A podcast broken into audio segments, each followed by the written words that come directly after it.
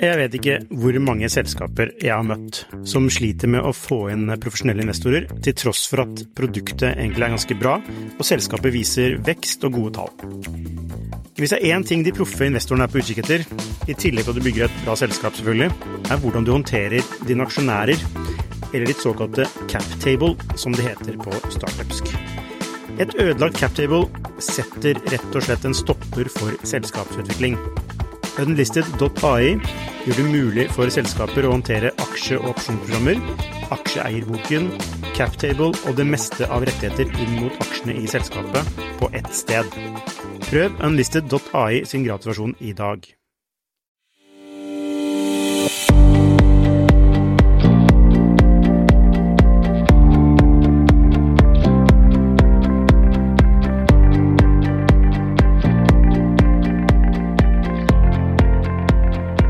Hei og velkommen til Skifters podkast i serien Topplederne. I dag skal vi snakke med en erfaren eh, toppleder med bakgrunn blant Schibsted, eh, Telenor, NHO, og nå er tilbake på toppen i Schibsted. Eh, og vi snakker om eh, ingen yngre enn Kristin Skogenlund. Velkommen, Kristin. Takk skal du ha. Vi hadde jo en kort prat i september, eh, da det ble kjent at du ble den nye sjefen i Schibsted. Og nå har du hatt stillingen et par måneder. Eh, så hvordan føles det å bli litt varmere i trøya og komme i gang med det viktige arbeidet du skal gjennomføre? Nei, det føles veldig bra. Det har vært travelt. Jeg føler jo egentlig at vi har fått gjort ganske mye på kort tid, for jeg har jo liksom satt et nytt team, ny strategi, vi har hatt kapitalmarkedsdag med en ny equity story, vi skal jo skille ut Adevinta, så liksom her er, her er det full fart, egentlig. Og så kjenner jeg jo på at selv om det har gått en del tid siden jeg var i Skipsted, så, så, hjelper det at jeg har vært her før. Du kan sammenligne det litt med en gammel venn du ikke har sett på lenge. Så har det selvfølgelig skjedd mye, men det er fortsatt den samme personen. Og sånn, sånn kjenner jeg det litt med Skipsted. Det er mange nye ansikter og sånn, men det er fortsatt den samme organismen jeg en gang kjente veldig godt. Så det, det hjelper nok. Er det som at du aldri glemmer å sykle? Ja, litt, litt på en måte. Ja. Så det er liksom fortsatt noe kjent, og mer kjent enn jeg kanskje trodde det ville være, da. Ja, så var det, så det, så det var, helt, var det sånn du forestilte deg også? Du, eller hvordan var det du forestilte deg å komme tilbake i skiftet? Nei, altså jeg gledet meg jo til det, selvfølgelig, og det var jo litt sånn, litt den der komme hjem-følelsen, og, og, det var jo også litt av grunnen til at jeg var veldig motivert for å ta jobben. Men jeg hadde nok tenkt at de ni årene som har gått, eh, ville gjøre at den erfaringen jeg hadde herfra en gang i tiden, var helt irrelevant. Og selvfølgelig har det skjedd utrolig mye, ikke minst er Skipsted mye mer profesjonelt enn da jeg forlot det. Men det er ikke helt irrelevant, for jeg, jeg, forstår meg på kulturen, jeg forstår produktene, jeg kan forretningsmodellene. Og så selv om det er masse nytt, så er det fortsatt en sånn kjerne der som jeg kjenner, og det gjør det enklere. Er det på det samme sjel som var her ja, da du forlot? Ja, eh? ikke sant. Det er noe med det. Det er samme Ja, jeg er jo ikke en person, da, men hvis jeg skal bruke den venneanalogien, så er det fortsatt den samme personen, har bare utviklet seg ganske mye siden sist jeg så vedkommende. ja, nettopp. Og så hvordan vil du beskrive den personen, da? Ja, det er jo en eh, person som er livlig og mangfoldig og veldig innovativ og litt sånn litt, litt eh, ja, litt sånn kreativ og ikke akkurat crazy er ikke ordet, men hvor det liksom er rom for spontanitet og ganske mye sånn personlighet og sjel, da. Og det, det, det syns jeg er bra. Og så er det som sagt er det en person som har blitt mye mer profesjonell siden sist. Litt mer eh, struktur på tingene, og ikke minst kommet veldig langt i å forstå markedet og bruker og blitt veldig sofistikert i hva slags verktøy man bruker og sånn. Jeg er ganske imponert over det, faktisk. Så, så personen, for ikke å snakke all evighet om dette, men personen var, var en sånn type sånn tenåring når du forlot, og så er det mer sånn young professional nå, eller? Ja, kanskje, kanskje si det litt sånn. ok. Um, du, altså, det jeg lurer litt på, er jo sånn, når du, når du da skal bli, du blir kjent, og du blir ny sjefen, uh, og du da altså, skal da begynne å møte ansatte, og, og, så skal du liksom inn i en ny stilling på toppen, det er jo ikke, det er jo ikke alltid friksjonsfritt. Uh, å komme, altså, det vil alltid være noen som er negative, ikke sant? Uh, og, og, så er det for deg å gjelde okay, hvordan, hvordan, gjør jeg dette her, hvordan mm. onboarder jeg meg selv i den prosessen? det lurer jeg på, hva, hva, er, hva gjør en toppleder når man skal gå inn i et nytt selskap, hvordan ser det ut? Ja, jeg håper jeg ikke tar altfor hardt i, men jeg tror faktisk jeg var såpass heldig at det knapt var noen som var veldig negative. For jeg opplever at jeg har blitt veldig godt tatt imot, og det var dette med splitten og at Rolf Erik Ryssdal skulle videre til Adevinta, det var jo en ønsket løsning fra hans side, så han også har jo vært superpositiv til at jeg skulle komme tilbake og hjulpet meg inn i rollen og sånn, så jeg, jeg har faktisk ikke følt på den motstanden, da. Men hva gjør man? Jo, det første jeg gjorde, var at jeg hadde heldigvis litt ledig tid i november før jeg begynte på ordentlig 1.12., og da reiste jeg rundt og snakket med til sammen kanskje 50 nøkkelpersoner én til én.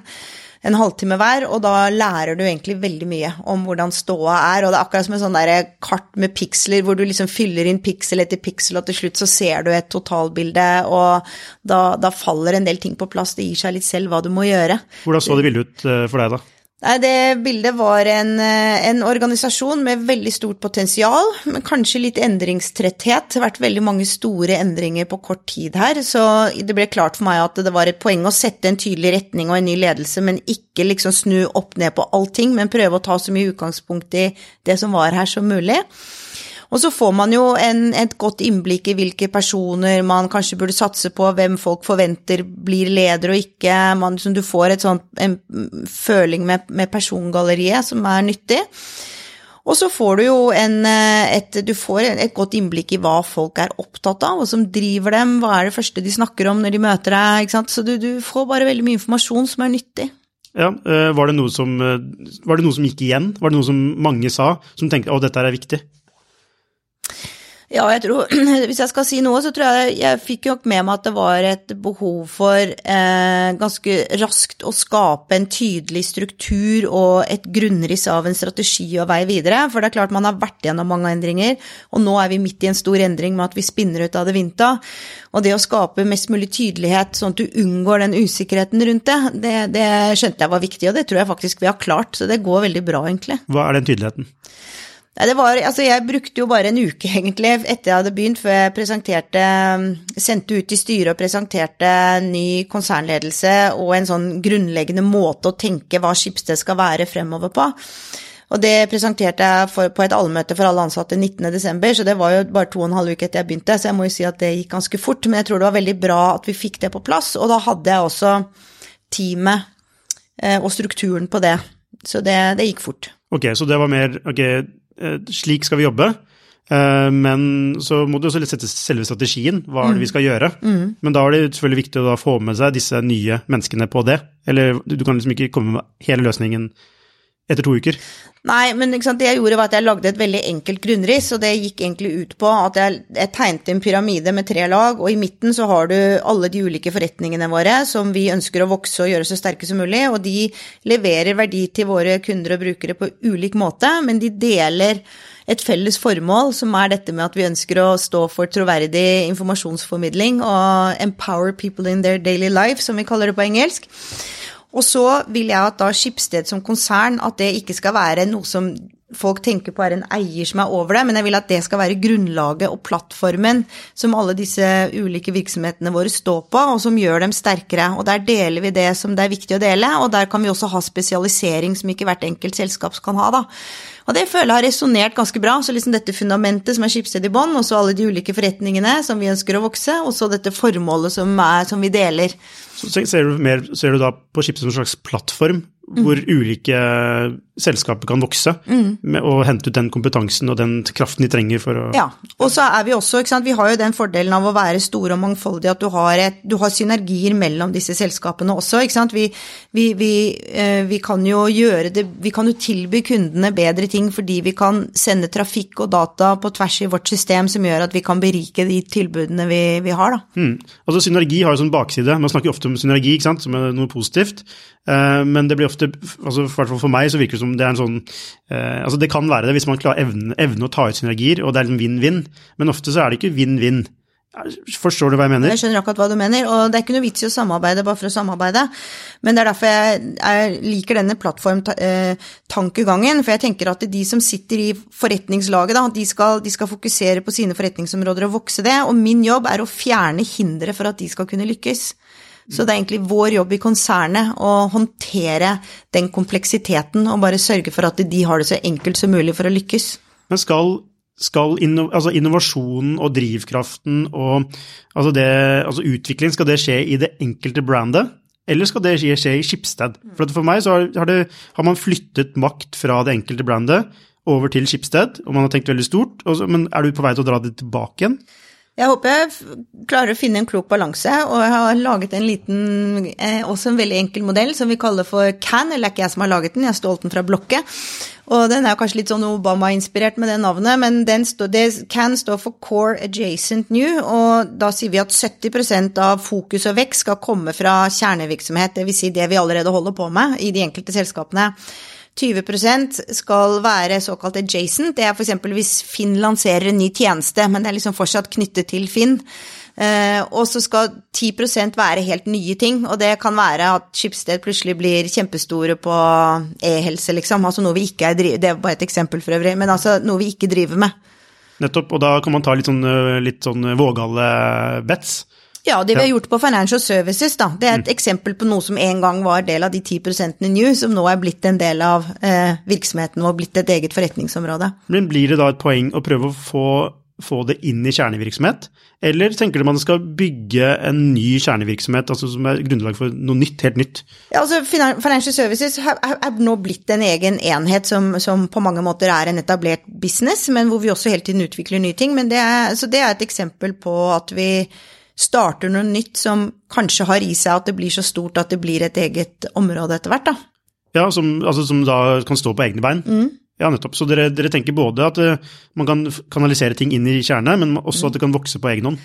Ja, og det kan enten vokse sånn at det blir bare en naturlig del av hele Skipsted-familien og forblir der, men det kan jo også være eh, kandidater som kan ekspanderes internasjonalt igjen, alle det vi har hatt suksess med i det som nå er Adevinta, da, med Classified. Eh, og det kan jo også være at vi bygger opp ting som vi ser at vi kan skape en stor verdi på, men så selger vi det fordi vi ser at vi kanskje ikke har det i oss å ekspandere det så mye som en annen eier kan gjøre, og da er det mer verdiskapende at vi selger det enn at vi beholder det. Så vi er veldig sånn åpne på forskjellige veier. Det siste du nevnte, eh, at man kan eh, potensielt selge det fordi man anser seg selv som ikke den optimale eieren for dette. Mm. Er det det man tenker rundt Adivinta? Altså er, er det derfor man skiller ut Adevinta, fordi man kan selge det? Ja, men nå skal vi jo fortsatt være en stor eier i Adevinta, i hvert fall, frem, i, hvert fall i overskuelig fremtid, og så får vi se. Men eh, logikken i den Logikken der er at vi ser at det, det der er et, eh, et, eh, et strukturelt eh, løp hvor det kan være en fordel for de internasjonale classified-selskapene å være rendyrket og ha si, finansiell frihet og fleksibilitet da, til å slå seg sammen med andre og sånn. Og i Skipsted har vi jo den uh, er, Jeg mener det er veldig positivt at vi er eid av stiftelsen, bare så det er sagt, men det ligger jo en implisitt begrensning der i at de skal ha negativ kontroll. Og det gjør at hvis vi skulle ekspandert på en slik måte at stiftelsen ikke har råd til å henge med, så går det ikke, ikke sant? Mens, mens ved å frigjøre Adevinta fra skips, den skipsstedstrukturen, og frigjøre denne artikkel 7, som det heter, så, så er, står de helt fritt til å inngå i alle mulige ulike eierkonstellasjoner, og det tror vi er riktig for det selskapet. Tenker du Tinius eh, snur seg i sin grav når han eh, Eller tenker du at, dette, at stiftelsen ble etablert nettopp for å verne mediebiten? Ja, det ble jo primært eh, etablert for å verne mediebiten, og nå vil jeg si at eh, stiftelsen er veldig oppmerksomme på mulighetene i hele det vi kaller økosystemet, altså hele, hele skipsstedsystemet, og fordelen av at medievirksomheten også er del av noe mer, da, blant annet ikke minst markedsplassene våre i Norden, og at det er en kjempegunstig plattform for å bygge videre vekst og nye konsepter. Så jeg tror faktisk Tinius ville vært veldig fornøyd med det som nå skjer, jeg er ganske sikker på at han ville støttet det. Mm, ja, Dere har jo tre områder. altså Media, mm. det er uh, markedsplasser, mm. og så er det det dere kaller for Next, mm. som da handler om uh, vil jeg tro, growth og disse mm. nye initiativene, bl.a. Mm. Financial Services. da. Ja. Uh, er det sånn at dere vektlegger da, altså hvordan, hvordan vektlegger dere da er det, er det, det er det 10% altså Next, er det 10 dere Nei, for det, sant, mm. denne CAN-modellen som jeg nevnte, det er noe med at innad i Next er det også ting som er kjerne. ikke sant? Lendo og Sverige, da, som er ganske etablert. ikke sant? Kjernevirksomheten der, det er i C-en. Og så kan du kanskje si at en del av de nye konseptene og internasjonal ekspansjon og sånn, det ville vært mer sånn A- eller N-greier. Så, så, det er liksom Det går litt på tvers, det der. Og det er veldig viktig for meg å få sagt at det er ikke noen av disse tre områdene som per definisjon er viktigere enn de andre. For jeg fordi skipsstedet er avhengig av hele det systemet for å være optimalt, og eventuelt nye ting som vil komme til, forhåpentligvis etter hvert også. Og alle har sin rolle i dette totalsystemet. Så hvorfor, ja, hvorfor solgte man ikke unna disse, eh, de nordiske classifieds? Mm. Ja, Det var nettopp fordi man så at eh, det var Ok, de hadde visse synergier ut mot de internasjonale classified-selskapene, men det er også veldig sterke geografiske synergier i å ha så sterke markedsposisjoner i enkeltland som vi har i dag, spesielt Norge og Sverige. ikke sant? Og at, eh, at det, var, det, var, viktigere. Og jeg tør også si at noen av de som jobber da sentralt i Classifieds, fikk nok litt hakaslepp med en gang, for de har jo brukt mye tid og energi på å eh, synke seg opp mot de internasjonale selskapene. Men det gikk veldig kort tid før også de så at dette var en fantastisk mulighet til å fokusere og kunne skape ny vekst ut av det eh, nordiske systemet, da. Så jeg tror også det nå har falt veldig på plass, og at også de er fornøyd med at delingen ble som den ble. Ja, eh, Schibsted er et eh, børsnotert selskap, så dere må jo vokse. Eller de fleste selskap bør jo vokse, egentlig. Eh, men det er i hvert fall sterke krav til vekst. Um, på Classified så har de en ganske sterk posisjon. Altså, I hvert fall i, i Norge er det liksom utvilsomt nummer én, ikke sant. Det er også en sterk posisjon, Blokka en sterk posisjon i i, uh, i Sverige. Uh, og så har dere, jeg husker ikke hva det heter i Finland, Ori. Ja, som har en, delvis, altså en sterk posisjon på i hvert fall sånn klassisk eh, classified, mm. men mm. utfordring vandring Uh, er, er, det rommet stort nok derfor? Altså, kan dere vokse nok på classifieds, eller har dere nådd en Men se på, se på Finn, da, som nå i fjerde kvartal da, leverte 17 vekst, ikke sant. Og de er ganske modne, altså nå, nå er de vel snart 20 år gamle. Og jeg syns det er helt fantastisk jeg, hvordan de klarer å fortsette å vokse. Det flatet litt ut for noen år siden, og da tok de den innstillingen at nei, vi er ikke klare til å begynne å flate ut. Nå skal vi løse flere konsumentproblemer. Eh, hvilke flere problemer kan vi løse for kundene våre? Og så klarte de jaggu meg å løfte seg opp til enda et nytt nivå. Så jeg mener at eh, de virksomhetene beviser hver eneste dag ja, at de klarer det. Men har Finn mer å gå på nå? Eller, eller, ja.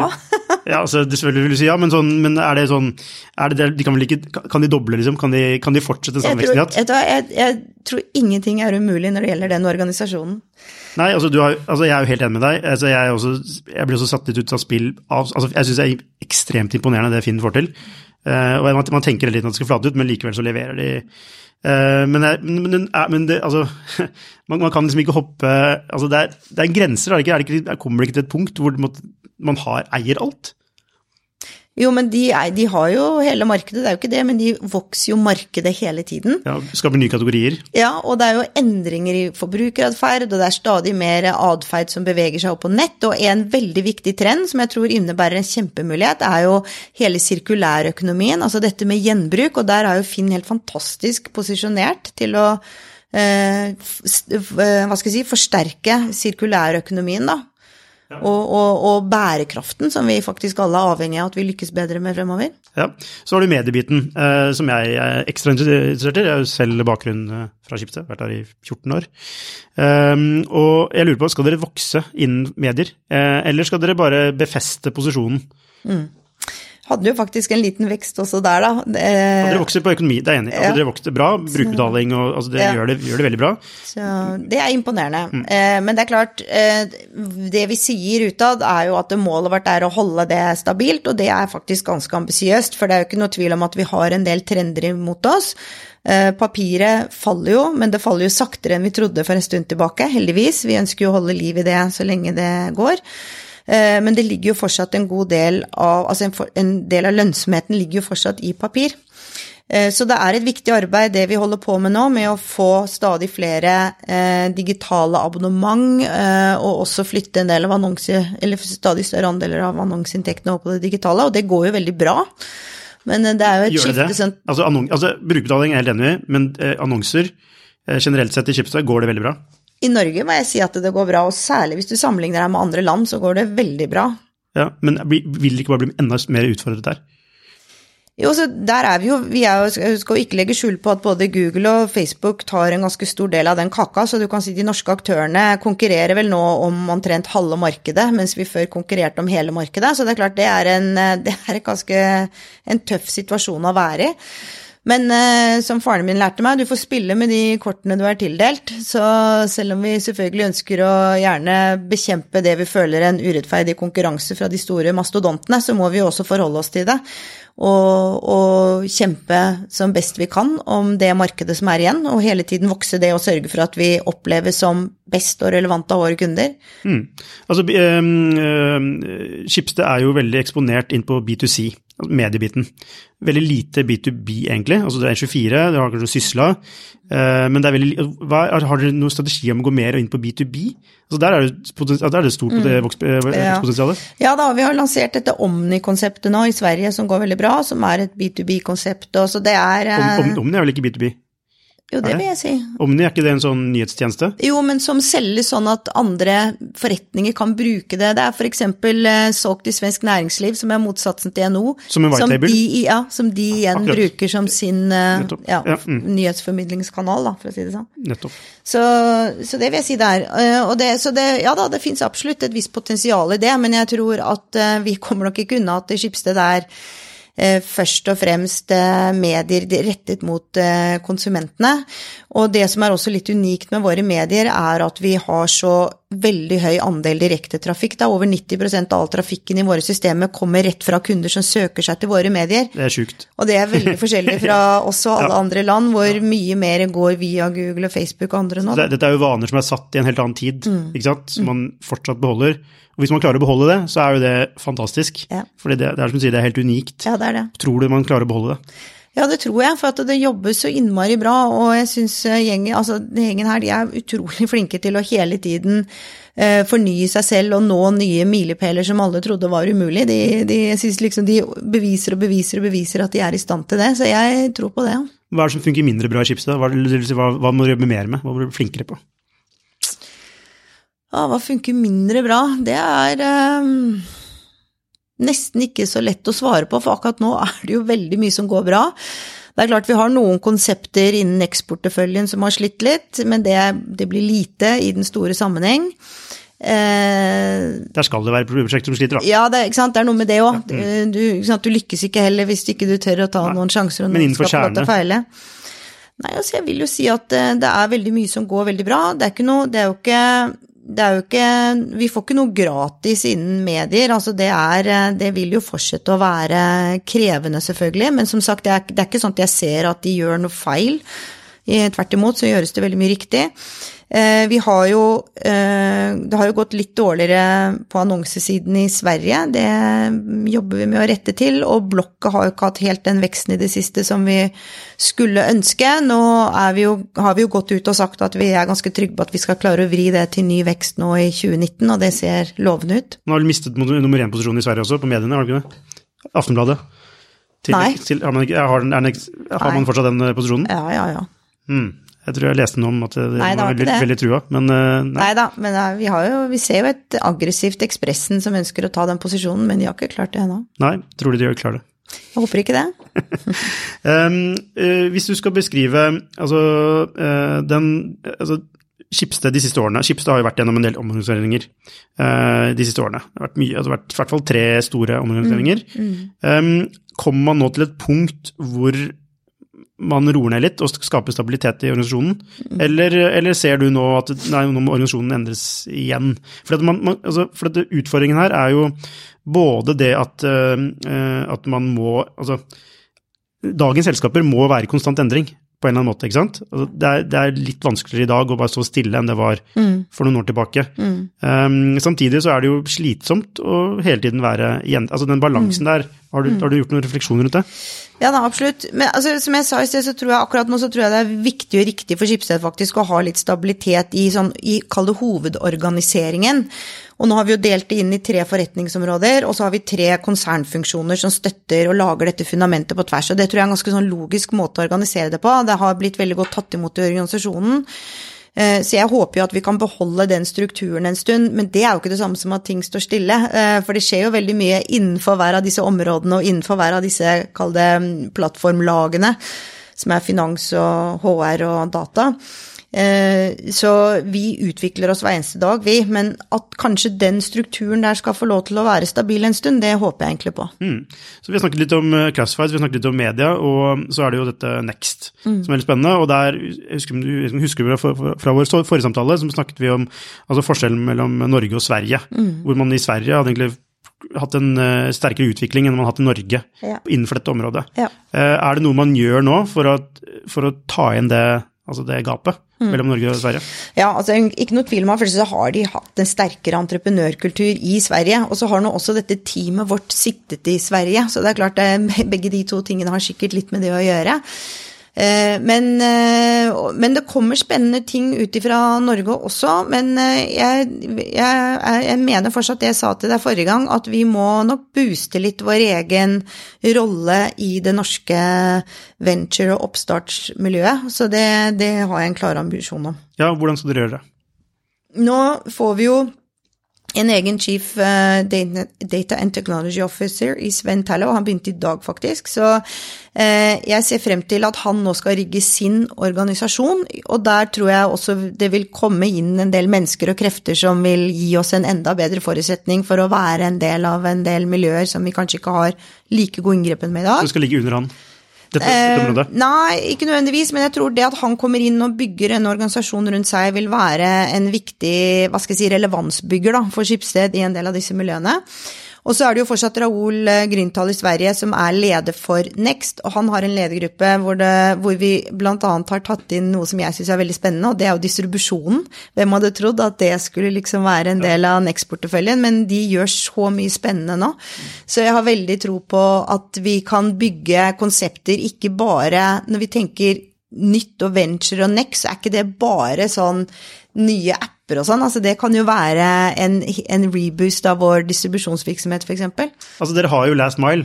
Yes, det er akkurat det vi har, og det har jeg lært i telekombransjen, at det er veldig verdifullt. Ja, det er kjempeverdifullt. Eh, eh, men det store spørsmålet der er jo i hvilken grad eh, altså, Jeg vet ikke om det er lønnsomt i seg selv i dag.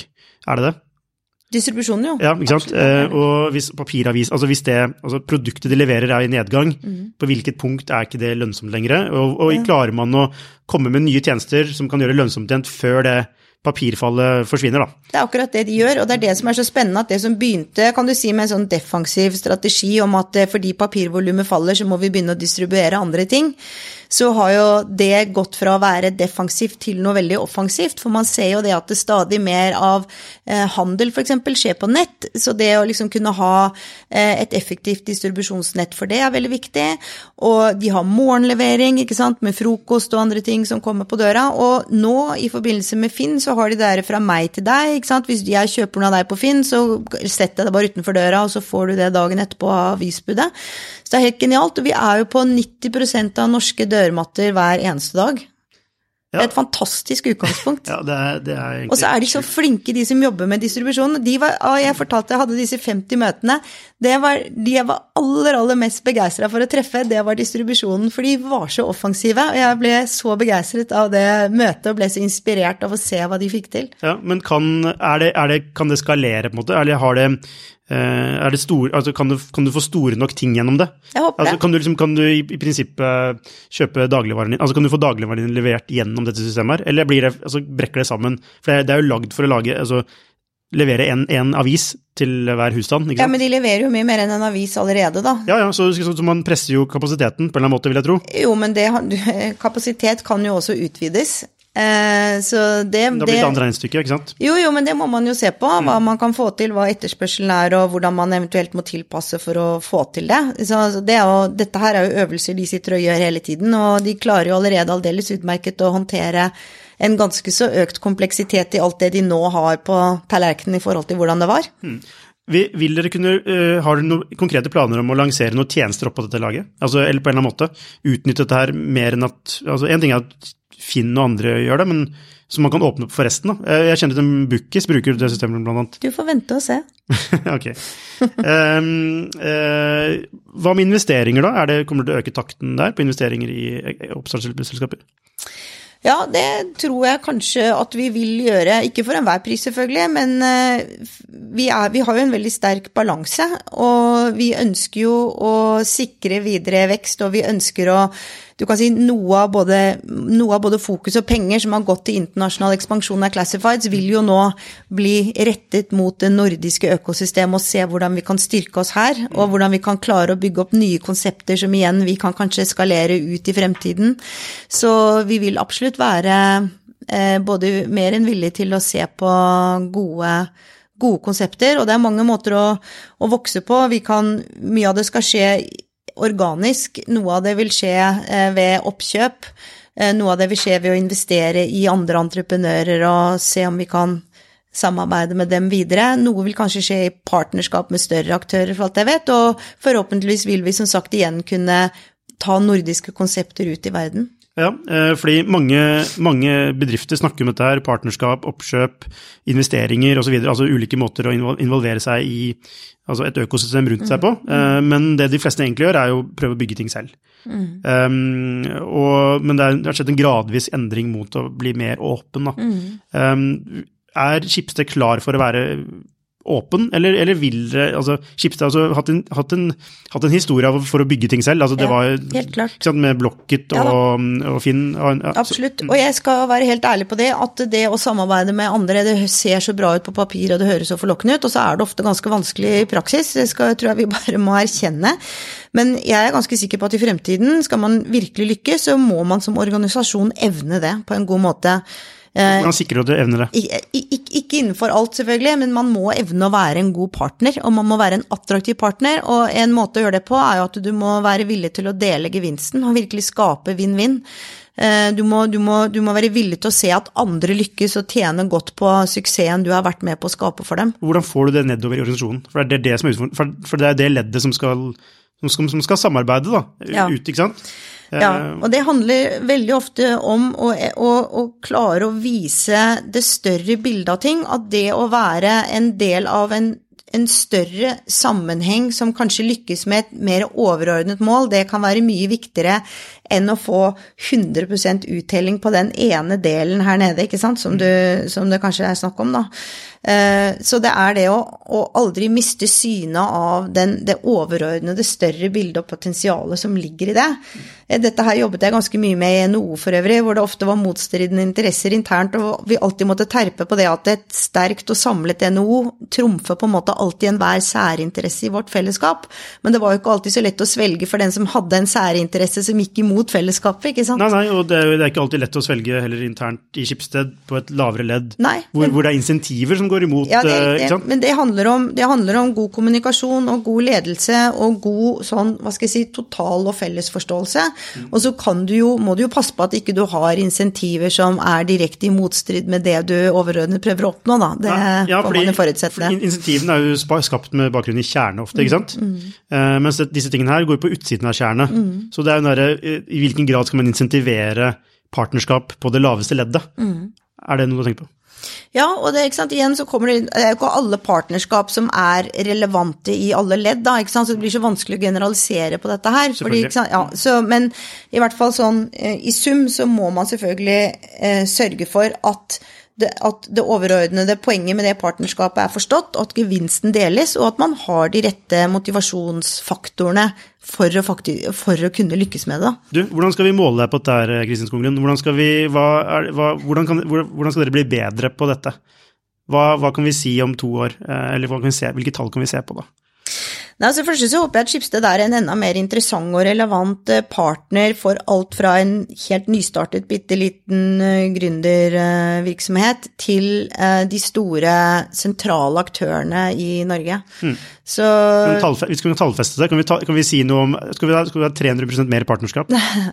Det er så vanskelig å si, vet du, fordi igjen, det, det, blir jo galt insentiv for meg også hvis jeg bare skal inngå partnerskap for å nå et tall på 300% fordi jeg bør jo bare inngå veldig gode partnerskap, og kanskje er ett fantastisk partnerskap bedre enn 30 dårlige. Mm. Så det er ikke så lett å alltid sette tall på ting. Ok, Så det er i hvert fall minst ett nytt partnerskap i løpet av neste årene? Kanskje. ja. Ok, la oss gå fra produktet Skipsted uh, til, uh, til, deg som leder. og Vi snakket så vidt om det sist, men har du en lederskapsfilosofi som går utover det å ansette smarte folk og gi dem frihet? det funker veldig bra. Jo, jo, men det, som, det har jeg hatt stor suksess med. Så det, det fortsetter jeg med. Så det, det er viktig. Uh, jeg har vel en uh, I den grad jeg har noe lederfilosofi, så er det vel det at jeg har veldig tro på Eh, åpenhet og tydelighet. Jeg er veldig åpen, forteller liksom hva jeg tenker hele tiden og er litt sånn åpen bok. Og det På hvilket nivå da? Helt... Nei, overalt, på, til alle. Jeg, nå kjører jeg sånn månedlige allmøter her i Skipsted hvor, jeg, hvor, det kringkastes til alle, eh, og da er jeg veldig åpen. Eh, om alt jeg kan være åpen om. Vi er børsnotert og sånn, så jo, det er ikke alt jeg kan si, men jeg, jeg er veldig åpen. Hvorfor det, er det viktig? Jo, for jeg tror det skaper tillit, og det skaper forståelse. Og eh, som oftest, hvis, i hvert fall min erfaring er at hvis folk skjønner hvor vi skal hen, og hvorfor vi skal det, og hvis du, inn, sant, hvis du innlemmer dem i det tidlig nok, sånn at de også får vent seg til tanken, eller reisen, selv om det er et litt forslitt uttrykk, så, så, går det bare så veldig mye bedre. Altså Det folk ikke liker, er jo å bli tredd ting nedover hodet, eller få en beskjed om et eller annet som ikke du forstår rasjonalet for. ikke sant? Så man, man, må gi folk en anledning til å være med underveis. Gir du en feedback-kanal da, eller er det bare at du er åpen om ting? Nei, ja, vi har feedback-kanal, vi har Slack, og folk sender inn spørsmål og kommentarer, og vi får en del. Jeg skulle faktisk ønske at det kom enda mer. Eh, og så prøver jeg også å være du er, du er, på Slack, tilgjengelig for hele organisasjonen? Ja. Så hvem som helst kan spørre, sende deg Absolutt innspill på ting? Ja, har du fått noen innspill? Ja, jeg har fått flere innspill. Hva ja. da? Nei, jeg får, jeg får, tips om ting jeg burde se på, jeg får tips til eh, sant, sånne, mer sånne policy-ting vi burde endre, jeg får tips til ting vi burde satse på, jeg får tips om selskaper og entreprenører jeg burde møte, altså ja, mm. forskjellige ting egentlig. Er det noen som er veldig aktive og vil sende deg masse meldinger? Nei det, er, nei, det er ingen sånne gjengangere, faktisk. Det er mer, litt mer sånn jevnt fordelt. Ja, så bra. Så, men, men, men, det jeg skulle si var at jo, også i tillegg til at ikke sant, du kan ikke bare holde holde allmøter. Eh, og selv om du da er tilgjengelig på Slack, så må du faktisk eh, også reise rundt. Så jeg har brukt mye tid nå på å reise rundt til alle virksomhetene, og jeg setter meg ofte med litt mindre grupper og team. Og da er ikke jeg så veldig opptatt av å fortelle om hva jeg mener, men jeg er veldig opptatt av å høre hvilke innspill de har til meg. Eh, og det får jeg også masse nyttig informasjon fra, og jeg tror det, dels så er du jo da er du jo med på å se folk og interessere deg for folk. Men ikke minst så gjør jeg meg jo selv bedre i stand til å ta gode beslutninger på vegne av fellesskapet når jeg forstår det fellesskapet. Og det jeg også er veldig opptatt av, er at det er fint å ha strategier og sånn, men eh, det det virkelig handler om, det er jo at du har den der eksekveringsevnen i hvert eneste ledd av organisasjonen din. Jeg pleide å ha en sånn regel som het 5-15-80. Hva betyr det? Fem er, fem er strategi, 5 av suksess er strategi. Du må ha det, men det kan kopieres og endres og alt. 15 av suksess er posisjon. Det er selvfølgelig mye lettere hvis du har masse penger, sterk merkevare, masse flinke folk, alt dette her. Men posisjoner kan gå tapt, og du kan også havne der hvor du får mer å forsvare enn muligheter å gripe, ikke sant. Så 80% av suksess, det mener jeg handler om god gjennomføringsevne. Og det handler om det der å ha det liksom trykket igjennom hele organisasjonen, helt ut til det ytterste leddet. Og at ansatte ikke bare kjenner at de skal fylle jobben sin, de skal faktisk forme jobben sin, de skal hele tiden forbedre det vi driver med. Og summen av alle de forbedringene der er alltid større enn noe jeg kan initiere fra toppen. Så eksekvering, er det, er det, vil det et fokus på å bli bedre på å eksekvere i Skipsted? Ja, og det handler jo om denne ansvarliggjøringen. ikke sant? Bemyndige folk til å ta ansvar for egne, egne, altså egne områder, egne prosesser. Eh, hele tiden forbedre, hele tiden bli oppfordret til å tenke nytt og forbedre og se hva vi kan gjøre annerledes og hvordan de kan bidra til det. Og hvis de ser ting som, må, som ikke de selv kan forbedre, så må de gjøre oppmerksomme de som har er i posisjon til å faktisk gjøre noe med det. Og hvis du får den kulturen, den kan ikke veldig lett kopieres eller brytes ned. Den er veldig slitesterk. Har du jobbet noe sted hvor du har hatt denne kulturen? Ja. aldri. Eller, har du bare prøvd, å, få det til? Nei, jeg håper egentlig at jeg har klart å skape det de fleste steder jeg har vært. Ja. Ja, hvor, Er det et spesielt eksempel? Er det Telenor, eller altså Nei, jeg tror jeg egentlig jeg kan alle, alle si det om vært. Ja, det vil jeg påstå. Mm. Og hva, hva, eh, mener du er eh, er det, er, det, er det en måte å altså immunisere altså gjøre, Eller ikke immunisere, men gjøre kulturen ekstra levedyktig og sterk på. Mm, ja, altså, for det, da, har, da, får du en kultur som kontinuerlig forbedrer seg selv. Eh, og hvor alle føler på det ansvaret. Eh, og det er, det er bare en veldig, veldig sterk kraft. Er det liksom, litt sånn at ditt mål er å bli overflødig? Ja. Er det, eller er det noe du bare sier? Er det noe alle bare sier? Nei, Nei. Eh, og derfor så Det var også kanskje litt av grunnen til at jeg sluttet i i NHO nå. Var ikke, jeg var kanskje ikke overflødig, men jeg, jeg, tenkte at nå har jeg på en måte gjort litt mitt og liksom levert en etappe, og nå er det kanskje andre krefter som skal ta det videre. Og det var jo på en måte litt kjipt, for jeg følte at jeg, nå var liksom noe på et eh, sted der hvor det for meg var helt perfekt å være. Jeg hadde liksom fått det perfekte teamet på plass, og alt fungerte veldig bra. Og da er det jo lett å tenke at nei, jeg kan i hvert fall ikke slutte nå som det er så bra, men det er akkurat da du skal gjøre det. Ja, fordi du må føle på friksjonen igjen. Altså du må føle på altså, Utvikling handler jo om friksjon. Det handler jo om å, ut, å, sette seg selv i situasjoner man uh, ikke behersker uh, mm. perfekt, ikke sant? Ja, ikke være i komfortsonen. Nettopp. Og er det, er det, litt det du følte, at du var i komfortsonen? Altså, jeg følte og følte. Jeg trivdes jo fantastisk godt, og tenkte jo med meg selv at jeg kommer aldri til å trives så godt noe sted igjen. Men Så det var jo ikke noe sånn å forstå. Men når denne muligheten kom, og jeg reflekterte litt over det, så tenkte jeg at nei, det er nok en mening med det, for nå nå er jeg vel faktisk kommet dit at det er akkurat nå jeg skal gi meg, selv om det på en måte er nå det smerter meg mest fordi jeg trives så innmari godt her. Så hva var det ukomfortable med å gå til Schibsted? Hva var det du følte på som var sånn ah? Jeg har jo ikke vært konsernsjef for et børsnotert selskap før, eh, og dette er jo et marked og en bransje som er i veldig rask eh, endring, og veldig mye som fort kan gå galt, selvfølgelig, hvis ikke man henger med, og det holder egentlig ikke å henge med eller du skal helst lede an. Så det er klart at det Og det er store forventninger til hva vi skal få til videre. Og eh, ikke minst det vi snakket om i sted, med vekst og klare å skape nye suksesshistorier. Selvfølgelig kan man føle på, på det. Det er jo ingen garanti for at vi lykkes, men jeg er veldig jeg er jo veldig optimistisk, og jeg er mer optimistisk nå etter tre måneder enn jeg var da jeg begynte her, så det er jo et godt tegn. Ok, Så helt uh, siste spørsmål.